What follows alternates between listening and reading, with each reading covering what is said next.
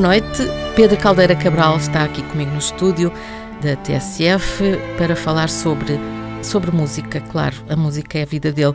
Mas eh, para já, para falar sobretudo sobre os concertos que vai dar no Teatro São Luís nos próximos dias 25 e 26.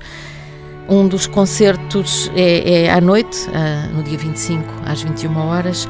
É o concerto. É posso, o concerto. Posso, posso interromper? É Sim, só, os outros é, são encontros, o, não é? O outro, o outro dia é um dia de encontro de guitarristas. Boa noite e muito obrigado, Ana, por me ter convidado para estar aqui.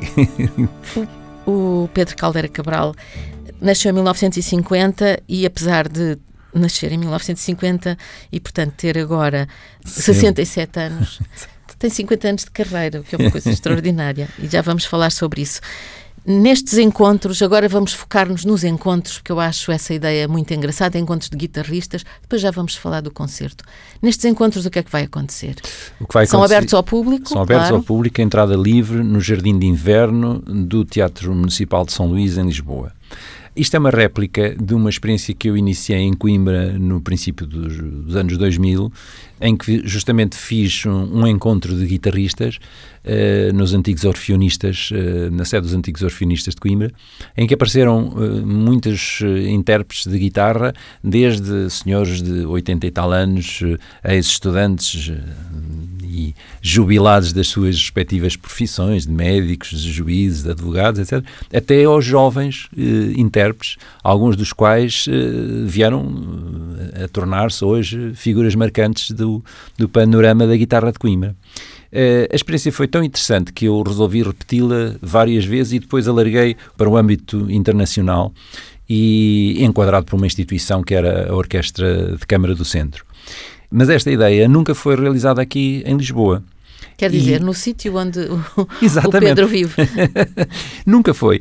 E, e, e, nunca houve uma oportunidade para fazer isto. E eu acho que isto pode ser uma oportunidade, atualmente, pode ser uma oportunidade interessante por duas razões. Primeiro, porque a formação dos guitarristas hoje é feita com uma mistura e um diálogo de saberes formais. Eles são formados nos conservatórios, nas escolas, desde o ensino básico até ao, ao mestrado universitário e, por outro lado, continua a haver uma fortíssima incorporação de saberes informais, de aprendizagem direta, de pequenos truques e de pequenos aspectos ligados à linguagem regional. De cada, cada região do país tem um estilo, uma, uma, um pequeno segredo. E estes encontros, porque são um às 11 horas, é, é às 11 horas? Às 11 horas há uma masterclass Sim. que eu dou, iniciando uma introdução da guitarra portuguesa no contexto das cítaras europeias. Portanto, há um movimento de revivalismo das cítaras em toda a Europa, sobretudo na Alemanha e na Suíça, mas também na Suécia, mas também na Córcega, onde se tornou exatamente um instrumento símbolo,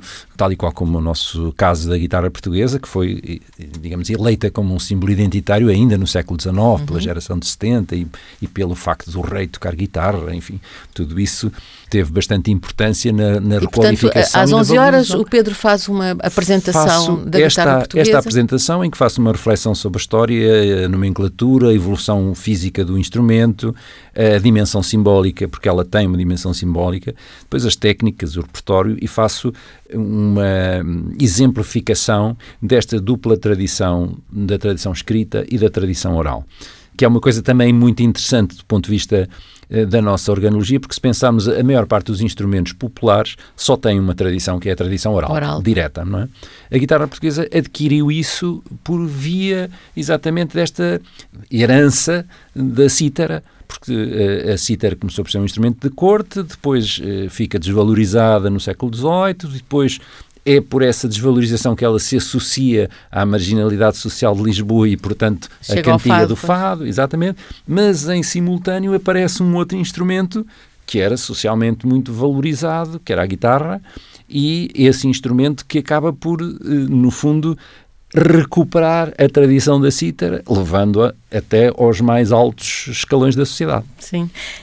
Portanto, ao longo desse dia vai havendo. Esta primeira, Sim, esta, esta primeira, é a primeira fase, parte, é de esta manhã. primeira parte de manhã entre as 11 e a 1. Depois há um intervalo para o almoço e às duas e meia ou às três, conforme vamos combinar in loco, está previsto para as 14h30. Começamos então uma mesa redonda com um conjunto de temas com um debate público em que vão participar, por exemplo, a Academia da Guitarra Portuguesa e do Fado, que é uma, uma, uma associação ao qual eu estive ligado, que fui um dos fundadores, eh, e que depois me afastei, mas que agora se reaproximou e, e, e, vai participar com interesse. Há um conjunto de guitarristas, de alunos de guitarra nos conservatórios, nas escolas. Quer dizer, há uma comunidade que se interessa por este tema, não, Exatamente. não é um tema que esteja uh, na gaveta ou que cada um esteja só por si a, a tratar. Não, até porque há um, há um fenómeno hoje em dia muito interessante que é o do aparecimento de um conjunto de jovens que justamente recupera estas práticas musicais mais simples, mais diretas uh, e que se afasta uh, daquilo que é, enfim, o consumo mais geral de música com instrumentos elétricos ou música de dança, etc, etc. E a ideia de que os guitarristas têm que ser todos profissionais não é verdade. Há um grande conjunto, aliás, há uma grande tradição da guitarra, da prática guitarrística como prática amadora de música, não é? Portanto, Pedro, e o, o antes, na véspera, portanto, no dia 25, à noite, na, na sala Luís Miguel Sintra, a sala grande do São Luís, o Pedro vai fazer um concerto chamado Guitarra de Ontem e, e de Hoje. Exato. Que, aliás, tem dois convidados, que são uma espécie de o de ontem e o de hoje também, Exatamente. não é? Quer dizer, eh, bem, o de ontem serei eu, serei mais eu, mas também sou de hoje, porque ainda cá estou, eh, mas o, o, o os dois convidados, Rocha. o Ricardo Rocha representa uma segunda ruptura. Eu fiz uma primeira ruptura nos anos 80 com a tradição solística da guitarra e há uma segunda ruptura que é feita pelo Ricardo Rocha eh, já durante o início do século e que traduz de facto uma linguagem muito própria, muito muito especial e, um, para além de, uma capacidade técnica e de um virtuosismo que todos nós lhe conhecemos, é uma pessoa que se tem interessado, tem-se eh, aperfeiçoado, auto-aperfeiçoado, digamos assim, Hum, com incursões no domínio da composição que são extremamente interessantes e extremamente inovadoras. E o Luís Marques? O Luís Marques, o Luís Marques é um jovem, eh, meu ex-aluno e, e, querido amigo, eh, representante da tradição de Coimbra. Ele hoje tem o grau de mestre eh, em guitarra portuguesa é professor em duas escolas, pelo menos, ou três, e justamente representa a tradição de Coimbra e vem aqui exatamente para dizer as novas gerações também se interessam pelo repertório tradicional da guitarra de Coimbra e ele é um excelente intérprete de, da música de Artur Paredes, da música de Carlos Paredes, da música do Otávio Sérgio. Aliás, a tese dele de mestrado é, é exatamente sobre esse guitarrista e compositor chamado Otávio Sérgio. E, portanto, são, o concerto tem três partes. Na primeira é o, o, Só Pedro dedicado à música, música antiga, antiga, com o meu trio, com o, o, Joaquim António Silva e o Duncan Fox. Eh, depois, depois a nova música a nova com música, o Ricardo Rocha. Que sou eu e o Ricardo Rocha, portanto, é a primeira parte são peças minhas e depois uh, peças do, do Ricardo. E depois regressamos à tal ideia da música tradicional, da, da, da música da tradição direta, mas que, por sinal, recupera algumas peças que chegaram até nós através de manuscritos musicais e que representam, por exemplo, no caso do fado marinheiro, aquele que se considera ser o fado mais antigo que se conhece, eh, o fado do Conde da Anadia, que nós sabemos que foi composto por volta de 1860 e que foi sendo sucessivamente reeditado até aos anos 30 eh, do século XX, reeditado não só em partitura, mas também tocado e com arranjos para piano, etc, etc. Portanto, foi, foi uma daquelas melodias que ficou para sempre, não é? tornou-se um clássico. Eu gostava que ele trauteasse, não sei hum, se eu, não, não é, não, não tenho é, assim, não é, não é a minha, exatamente. Isto é, trautearia é com muito gosto com uma guitarra na mão. Só por azar neste momento não está não estou, com a guitarra estou, na mão. Não estou equipado. Pedro Caldeira Cabral, são dois dias que são um curso intensivo, digamos, de, é um mergulho. Eu espero que não seja um curso, espero que seja no primeiro dia. Um curso dia, com prazer, facto, não é? Exato, assim? exato. No primeiro dia, um concerto de grande simplicidade em termos de apresentação, em termos de meios, mas que geralmente cativa as pessoas. E a resposta que nós neste momento já temos em termos de bilheteira, etc, etc, mostra-nos que já há um grande interesse. E isto também resultou de um concerto que eu fiz há dois anos no mesmo dito São Luís, em que a sala se esgotou e ficaram cá fora, uh, enfim, um número muito substancial de pessoas que ficaram com pena de não poder assistir. Não é? Pois, vai ser pena se calhar não fazer dois concertos. não, mas eu acho que um, para a minha idade, já chega. Pedro, a guitarra portuguesa, eu não vou fazer a pergunta da guitarra portuguesa porquê, mas o, o, que eu queria saber é o, que ligação especial tem à guitarra portuguesa? porque foi, é, os tais 50 anos de carreira têm a guitarra portuguesa Pois. sempre envolvida. Eu, é? eu, eu, hoje em dia, refletindo sobre o que é que me levou à guitarra portuguesa, costumo dizer que foi uma espécie de re- ato de rebeldia infantil. Não é? Na minha casa havia uma prática musical amadora ligada só à música erudita, enfim, com instrumentos como o piano, como a flauta, enfim. E eu ouvi um dia num rádio que, que estava na cozinha um instrumento que me chamou a atenção, que servia para ouvir o romance Tid, na altura, mas que rádio, também sim. servia para ouvir essas, essas coisas, enfim, o pessoal doméstico ouvia essas coisas e aquilo era uma coisa que me chamou a atenção. E perguntei ao meu pai o que é que era. E o meu pai disse: Não, isso é uma guitarra. E tal, Estás a ouvir? Isso é uma guitarra. Porque havia nessa altura uns programas na emissora nacional eh, de guitarradas com o Artur Paredes eh, e em Pai alternância. Paredes, exatamente. E em alternância com o Rolneri. E então, Aí está pai também. Também. pai do, Pai do Rui de uma figura muito conhecida. Pronto. Mas, eh, independentemente disso, de facto, isso chama. Mas como eu não tinha nenhuma guitarra à mão, etc, etc, lá perguntei ao meu pai e tal. E havia um, um médico casado com uma prima do meu pai que tinha estudado em Coimbra e que tinha sido exatamente contemporâneo do Artur Paredes e, portanto, eh, tocava a música dele e, e- conhecia essa. E eu então eh, pedi-lhe para ele me dar lições. As primeiras lições até foram com um primo eh, meu, enfim, que tocava muito pouquinho, mas que era um, um amador interessado, e depois continuei com lições com o Dr. César Bordal, que era uma pessoa. Eh, enfim, muito austera, como se impunha, mas que realmente eh, ajudou-me a, Uh, e, e depois comecei a, a, a ser, digamos, uh, solicitado nas festas de amadores para tocar, para acompanhar e comecei a apanhar aquilo que se chamava o estilo de guitarra de Lisboa. Portanto, aquilo que eu tocava era uma guitarra de Coimbra, para todos os efeitos, em termos estruturais e em termos de, de afinação, etc, etc, de tessitura, melhor dizendo, mas uh, porque a guitarra de Coimbra afina num tom abaixo da guitarra de Lisboa, Pois, tem um som eu mais já ia grave. aí perguntar as diferenças entre Pois. as três guitarras sim, É, portuguesas. é, é, no fundo, não existem bem três, existem dois modelos. É mais esses, Lisboa e Coimbra, dois, não é? É Lisboa e Coimbra. Esses Já uma dois do modelos- Porto, mas Mas essa do Porto eh, era, de facto, um- uma espécie de guitarra de Coimbra que tinha dois modelos. Porque isto tudo radica exatamente nessa ideia das cítaras. As cítaras compunham-se de vários modelos, de famílias, exatamente como nós temos com os violinos, etc. Portanto, havia uma cítara soprano, uma cítara chamada requinta, que afinava uma quinta acima da cítara tenor, que era a cítara principal. E, portanto, nós temos, em relação à, à guitarra do Porto e em relação à guitarra de Lisboa, eh, semelhanças muito grandes em termos de dimensão e de tessitura.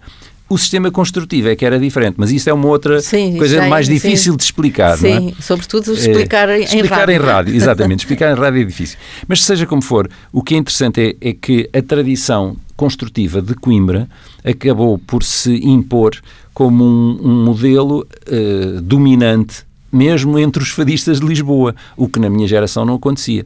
Aliás, eu fui uma das primeiras pessoas a tocar guitarra de Coimbra a acompanhar fado de Lisboa. Lisboa. Por uma razão muito simples, por- porque não tinha outra. Quer dizer, eu acabei por. Depois o meu pai ofereceu-me uma guitarra quando eu tinha 10 anos, Que era de Coimbra. que era de Coimbra, exatamente. Aliás, fabricada no Porto, mas que era do modelo de Coimbra. Para tornar as coisas mais confusas. Em conclusão, num ato de rebeldia, o Pedro Caldeira Cabral começou Sim, a infringir as regras. infringir as regras e Aos 10 em vez anos de se dedicar começa- ao piano Exatamente. eh, numa família numerosíssima porque Exato. são nove irmãos Tal e qual. e já que falámos dos pais do, do- dos outros pais do, do, do Artur Paredes pai do Carlos Paredes do Pois. Raul Neri pai do Rui Neri vamos falar do seu pai também Claro. não é? o seu pai que era o, o, o arquiteto paisagista Francisco Caldeira Cabral Exato. não confundir com o filho Francisco Caldeira Cabral arquiteto paisagista ah, também há um neto Também há o neto Francisco. Francisco Caldeira Também Cabral, com a mesma- arquiteto paisagista. são são fica- três gerações. e agora, se calhar, já deve haver alguém na, na quarta geração. Eh, pelo menos em preparação Em preparação, Em preparação. exatamente, em preparação. E crescer numa família com nove irmãos eh, e com um pai que era uma figura excepcional. Sim, sim, sim. eh, deve ter dado também não só a vontade de, de entrar numa fase de rebeldia, como também deu para aprender muita coisa. Ai, deu para Pelo aprender. menos para a partilha e, a- e o ter que lutar pelo seu lugar é uma coisa Sim, típica uma- das famílias numerosas. Ah, isso, isso sem dúvida, mas eh, mais do que isso, o meu pai era um professor 24 horas por dia, porque não havia mais horas para. Eh, de maneira que eh, todos os pequenos e grandes momentos com o meu pai eram momentos de grande aprendizagem e de grande estímulo, porque combinava justamente a sua formação científica eh, com uma formação literária, histórica absolutamente notável, com um interesse particular pela música, porque ele tinha numa certa altura da vida dele, tinha pensado exatamente infringindo as regras, tornar-se cantor profissional e chegou a dar concertos uh, públicos, acompanhado por grande Fernando Lopes Graça e por Jaime Silva Filho, maestro Jaime Silva ah, Filho. não fazia ideia disso. Ah, sim, sim. Aliás, há uma, uma coisa muito engraçada. Ele participou ativamente no chamado movimento da eh, renovação da música antiga, introduzindo em Portugal, por exemplo, trazendo um primeiro facsímile eh, das canções de, de Parcel, do Orfeus Britânicos, que ele cantou. Ele, ele, aliás, foi, digamos, o primeiro meu contacto com a música antiga terá sido através do meu pai, do que, pai. claro, cantando acompanhado pela minha mãe ao piano ou pelo Porque meu irmão mais casa, velho. em casa fazia-se música fazia todos música. os dias, todos os dias. Todos os dias? Sim, todos os dias. Era, era vulgar. O meu pai nessa altura era, era professor no Instituto Superior de Agronomia e quando chegava à casa, no, no, final do dia, antes do jantar, e uma hora pelo menos dentro da sala com a minha mãe ao piano e eles cantavam e tal. E eles, eles, quer dizer, eles, o, Pedro, o, o, meu pai cantava e a minha sim. mãe tocava, não é? E os filhos? E os filhos, às vezes o meu irmão mais velho também o acompanhava em determinadas coisas. O meu irmão João, quando estava quando eu me lembro, não é? Eles, como são mais velhos, nessa altura estavam no colégio e, portanto, só voltavam nas férias. Portanto, isto passava-se também nas férias. Mas a verdade é que havia música sempre. E mais diretamente e mais aproximadamente com as minhas irmãs logo a seguir a mim, que tocavam flauta de bisel e tocavam viola, e eu também ia tocando, etc. Portanto, tudo isto se passava num ambiente absolutamente natural. Natural. E mesmo assim, só, só o Pedro é que seguiu a, a vida da música. A vida profissional, sim, sim, sim. E, com, e sempre com alguma dúvida, até uma certa altura, com alguma dúvida sobre se seria mesmo essa a escolha que eu queria, não é? E avisado muitas vezes pelo meu pai de que isso era um caminho muito complicado, enfim, porque no tempo dele, ainda por cima, eles tinham vivido é uma geração muito mais velha do que nós, não é? E estamos a falar de pessoas que tinham atravessado o período da Primeira Guerra. O meu pai ainda nasceu na monarquia, como ele dizia. Exato. monarquia. Mas deixou uma obra fantástica uh, é como, como arquiteto paisagista e como, e pedagogo, como pedagogo, não é? Como Exato. professor. Exato. Pedro, foi uma vida muito difícil até agora, são 50 anos de carreira, as profecias ou as preocupações do seu pai concretizaram-se? Eu acho que hum, a partir de uma certa altura, eh, durante muito tempo os meus pais não iam normalmente aos meus concertos, não iam. Uh, mas a partir de, do princípio dos anos 80, a partir da década de 80, começaram a ir, e era muito interessante ver exatamente isso. Uh, começaram, sobretudo, por ir aos concertos de música antiga. Portanto, era uma coisa que lhes dizia mais, que lhes interessava mais e, e, pronto, e que lhes agradava mais. Mesmo sendo uma música antiga feita com instrumentos históricos, às vezes uma coisa assim um bocadinho mais, mais complicada, mais uh, distante dos seus próprios, das suas próprias referências. Mas tanto o meu pai como a minha mãe eram de facto melómanos, com um grande, um grande conhecimento. Uh, para a minha mãe, a música acabava assim com Debussy, portanto, o impressionismo já era, já era bastante avançado, uh, para além disso já era um bocado complicado. Para o meu pai era mais uh, aberto a outras, a outras possibilidades, não é? Mas, seja como for, uh, havia realmente esta, esta participação. E quando eu comecei Bem, já tinha dois filhos, já tinha provado que me autossustentava e que tinha capacidade para, para os sustentar, e depois, a partir dos anos 80, começa uma, um lado da minha carreira internacional que começa a ser bastante importante para consolidar, digamos assim, um, uma opção, digamos, já não havia, já não havia dúvidas, aí, dúvidas nem, nem caminhos a inverter. Mas só estudou música ou chegou a estudar outra, é, outra não, área? Quer dizer, vamos lá ver, eu estudei música, mas a minha aprendizagem musical é completamente heterodoxa, quer dizer, é, é completamente fora dos circuitos normais. Eu transitei, enfim, por várias formações e vários cursos, mas a partir de uma certa altura também por via do meu interesse pela música antiga, comecei a especializar-me numa área que já não tem a ver eh, só com a música, que é a organologia musical, e que é uma área científica que me obriga a estudar um conjunto de matérias que vão desde os materiais, eh, a acústica, etc, etc, etc. São, é uma coisa mais complicada. Porque tem a ver com os instrumentos. Tem a ver com os, com instrumentos. instrumentos. Exatamente. Quando é diz organologia, é o, é o estudo, científico, científico dos, dos instrumentos. musicais. Exatamente. E no caso dos instrumentos antigos, remete para muitas outras áreas, da história da arte, da iconografia, da iconologia, remete para coisas mais técnicas. Foi todo um mundo que, que se abriu eh, para si, não foi? Foi. Foi. Tudo começa com o programa a seguir ao, ao, ao romance do TID, não é? Sim, se voltando assim muito para trás. Não, Sim, o... e depois, e depois torna-se de facto não apenas um, um instrumentista, mas muito Sim, mais do que isso, além um de compositor, um investigador. Exatamente, e, e, comecei a publicar os meus primeiros ensaios e os meus primeiros artigos em 82, a convite do Dr. Ernesto Veiga de Oliveira e depois. Com quem investigou, assim, Com quem também diretamente sobre os instrumentos populares, mas eu tive um, a sorte de apanhar um período histórico muito especial ao nível do, da museologia internacional, o que me abriu, por exemplo, as portas logo em 77 ou 78, quando eu fui a primeira vez a Viena da Áustria, com o, museu de, o Consistórische Museum, o Museu de História da Arte de, de, de Viena, Viena, onde havia uma coleção absolutamente preciosa entre, entre enfim, os vários instrumentos, uma cítara que pertenceu ao arquiduque Fernando do Tirol que é uma das mais preciosas, é um dos instrumentos mais preciosos e que por acaso não havia ninguém que soubesse tocar. E eu tive a e sorte, eu tive a sorte de tocar esse instrumento, que é um instrumento de 1574, e que e tive a sorte não só de tocar esse instrumento, mas de poder fazer um concerto em que toquei a minha própria guitarra e esse dito instrumento. E a partir daí estabeleci uma relação muito extraordinária com o, o então diretor, Dr. Kurt Wegerer, que era um mestre de organologia, e depois voltei lá, passados dois ou três anos, e foi muito engraçado porque eles tinham acabado de fazer radiografias de uma data de instrumentos. E as radiografias que não tinham sido aceitas, ele ofereceu-mas. E eu fiquei com uma coleção de radiografias de instrumentos do século XVI que lhe permitiu... originais, que me permitiu fazer uma data de investigação posterior noutros museus, que ainda não tinham esse sistema. Aquilo na altura era uma coisa absolutamente nova. Antes de continuarmos a falar sobre a investigação, Qual é a sensação de tocar um instrumento tão, tão especial como esse Olha, é, é do Arquiduque Fernando? É extraordinário não só por isso, é extraordinário porque eu tinha eh, já nessa altura uma, uma coleção de um livro impresso que foi impresso exatamente no mesmo ano da cítara, portanto em 1574, e que era um livro de cítara escrito pelo pai do dito construtor e por uma absoluta coincidência, foi publicado, e tem lá a data, em Veneza, no dia 4 de dezembro de 1574. Que, por acaso, só por uma coincidência, é o dia, é o dia dos, dos seus anos.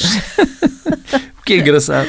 Que é Portanto, é não esqueceu, claro. Não, mas nunca mais me esqueci, claro, e costumo utilizar mesmo, porque uma das coisas engraçadas desse livro é que há um prólogo em que se descrevem uma série de coisas e, inclusive, uma invenção do dito Girolamo da Virki, que era a adição de uma corda extra. Para além das seis cordas daquela cítara, ele tinha mais uma. Para as seis cordas. Que era para? Era para aumentar as, aumentar possibilidades, as do instrumento, não é? Sim. E, portanto, e há uma som? peça. Bom, o, som, o som? O som é fantástico. E não só é fantástico, é igual ao, primeiro, nossa eu, guitarra. Primeiro eu penso logo assim, como é que se afina ah. não é? Porque é preciso saber afinar antes, exato, de, exato. antes de dar cabo dos tímpanos a alguém. Mas a primeira coisa muito interessante de todos estes livros que sobram do, do século XVI é que eles começam exatamente por falar na afinação e descrever quais são os intervalos, etc. E como havia modelos muito diferentes de sítio para sítio, só em Itália posso dizer que havia cinco modelos diferentes de cítara, e quando falo em cítara estou a falar de guitarras exatamente como as nossas guitarras portuguesas, só que com uma dimensão mais pequena, que era igual àquela que chegou até nós no século XIX. Até ao final do século XIX, as nossas guitarras também eram pequeninas. Aquilo que hoje às vezes dizem são guitarras de senhora, porque são pequeninas, não eram. Eram as guitarras, era o modelo de cítara que se fabricou na Europa desde o século XVI até ao século XIX. Mas o que é engraçado é que os métodos todos começam exatamente por falar nisto. Como encordoar a cítara? E vem a história dos calibres, das cordas que se tem que pôr, etc, etc. Depois, como afinar a cítara. E depois, a técnica de tocar a cítara com o pleco. E só então é que começam as peças musicais, que naquela altura usavam não uma escrita musical de efeito, como a escrita musical nova, mas uma escrita cifrada, isto é, com símbolos. Umas vezes com números, outras vezes com letras, sistema Portanto, português. a cada coisa que avançava tinha que aprender mais. Exatamente. Daí a exatamente. investigação é sempre, vai sempre Sim, sendo sim. alimentada, digamos, autoalimenta-se quase. E repare, nós normalmente começamos por aprender a parte musical, mas logo a seguir pensamos imediatamente na dimensão histórica. O que é que se estava a passar nesta altura? Quem eram os utilizadores? Como é que surge, por exemplo, este instrumento tão ornamentado? Quem é aquela figura que está ali em cima? E começa-se a perceber que, no caso daquele instrumento, ele é terminado por uma cabeça que tem o tronco, o torso, da célebre Lucrécia romana a espetar o punhal suicidar-se. Para quê? Para salvar a sua virtude. Depois nós vamos procurar quem é esta Lucrécia romana que viveu 500 anos antes de Cristo, que foi casada com um general e, e que quando o general foi para combater as tropas, ela foi acusada de traiçoar o marido e para não perder a virtude suicida. Suicida. Isto é extraordinário. Sim, é um trabalho quase de detetive, Mas- de tentar saber tudo sobre. Mas, mas, sobretudo, como é que isto permanece na nossa guitarra portuguesa passados 500 anos? E como é que isto surge, por exemplo, na obra de Dom Francisco Manuel de Melo, na Feira de Anexins, em que ele diz carinha de cítara, essa cara beijo você. Eu acho isto um piadão, porque era vulgar. As cítaras são os únicos instrumentos que eram ornamentados com uma cara feminina, geralmente, eh, ou com um animal eh, mitológico, porque também está associado a esta história da cítara eh, o dragão, por exemplo, Sim. e, e outras Que hoje, facetas. hoje, hoje na, na guitarra portuguesa Continua a haver. Continua a haver. Continua a haver. Mas a, a- a de Lisboa é o caracol. Sim, a voluta, Uma é, um- voluta. é uma é uma Eu disse das... caracol para facilitar. Sim, sim, sim. voluta. Não, mas sabe o que é? É que, eh, por acaso, é interessante dizer isso, porque a voluta aparece como uma espécie de representação do nosso sistema auditivo. Porque se nós virmos, é uma espiral projetada em três dimensões. Portanto, o que é que nós temos na cóclea, no ouvido interno? Temos exatamente a mesma. E, portanto, aquilo é um símbolo da audição em si própria, não é? E a lágrima da, A da lágrima guitarra é de um- Coimbra? a lágrima, eu peço desculpa por dizer isso, mas é um disparate. É um disparate. Pronto, É um eu disparate. acabei de dizer um disparate. Quando eu era, quando eu era jovem, dizia-se: esses tipos de Coimbra andam com o gás Sirla na cabeça. Porquê? Sim, porque era o, o, Era, o, era assim. o símbolo da, do gás Silva, aquilo sim. começa por ser um chamado escudete. E um escudete normalmente tinha a forma ou quadrangular, ou retangular, ou oval, ou ovoide. E isto para quê? Para se pôr as letras, eh, enfim, do, do, do- do possuidor da guitarra, ou para se pôr as armas, eh, se fosse um, Ah, tinha um uma pessoa objetivo. nobre. Claro, aquela peça tinha um objetivo, não é? E, curiosamente, para além desse escudete, havia em alternativa uma outra coisa muito interessante, que era uma flor eh, estilizada, que representava, que era o símbolo feminino. Porquê? Porque a guitarra estava muito associada desde o período da Renascença, não é? Portanto, nós vemos na iconografia eh, flamenga, por exemplo, vê-se muitos quadros em que são normalmente as mulheres a tocar cítara, não é? Eh, Que hoje é é curioso isso. Agora, Agora passando para, o- para os para o- jovens. Para o, para o século XXI. Sim. Na verdade, começam a aparecer mulheres, Imensas, imensas. mulheres a tocar guitarra portuguesa. É verdade, é verdade. Nós já tivemos solistas que gravaram discos de guitarra portuguesa ah, nos anos 20. Ti- Tínhamos uma concertista bastante notável, neste momento não me consigo lembrar o nome dela, mas tivemos. E, curiosamente, nos últimos 15 anos, por aí, começaram a aparecer uma data de jovens e no conservatório as inscrições são mais as das meninas do que as dos rapazes. Isto está Hum, tudo a mudar, está Pedro. tudo a mudar, Pedro Caldeira Cabral, isto é uma coisa, isto- as mulheres estão a ocupar o Com espaço. certeza, e, e- sejam bem-vindas. Pedro, a investigação, a investigação na guitarra portuguesa eh, permitiu perceber, eh, saber muitas histórias e Sim. muita história.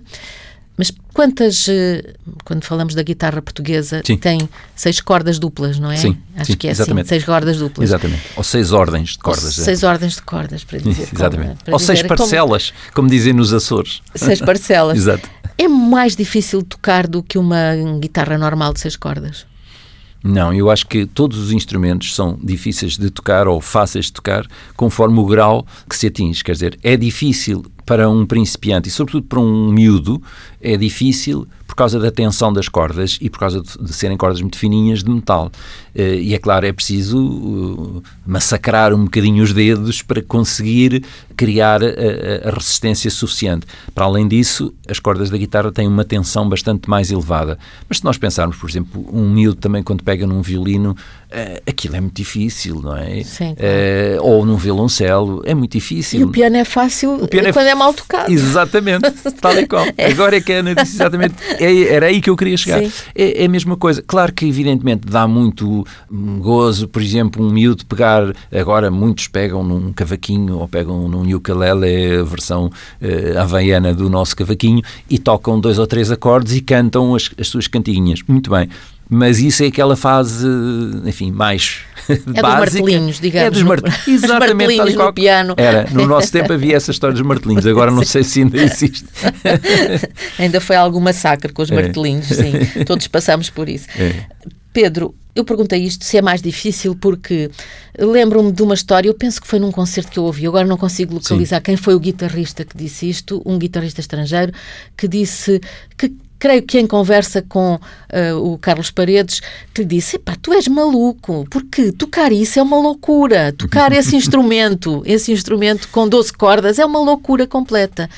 E já teve essa, essa conversa com algum guitarrista que pode ser até um guitarrista genial, uhum. um guitarrista fantástico, mas que pensa, a guitarra portuguesa, ui, aquilo é difícil. Uh, na, verdade, na verdade, há duas coisas que, que, me aconteceram muito pelo contacto com guitarristas a nível internacional.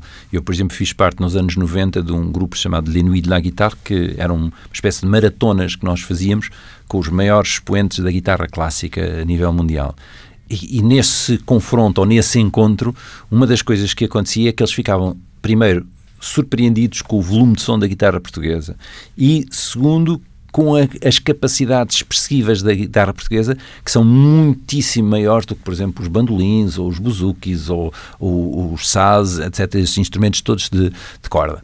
Isso era o principal. Depois chegavam ao pé de mim e diziam assim: Mas qual é a afinação disso? Eu vi-o fazer aí umas coisas uma afinação tão esquisita, mas como é que você consegue tocar nisso?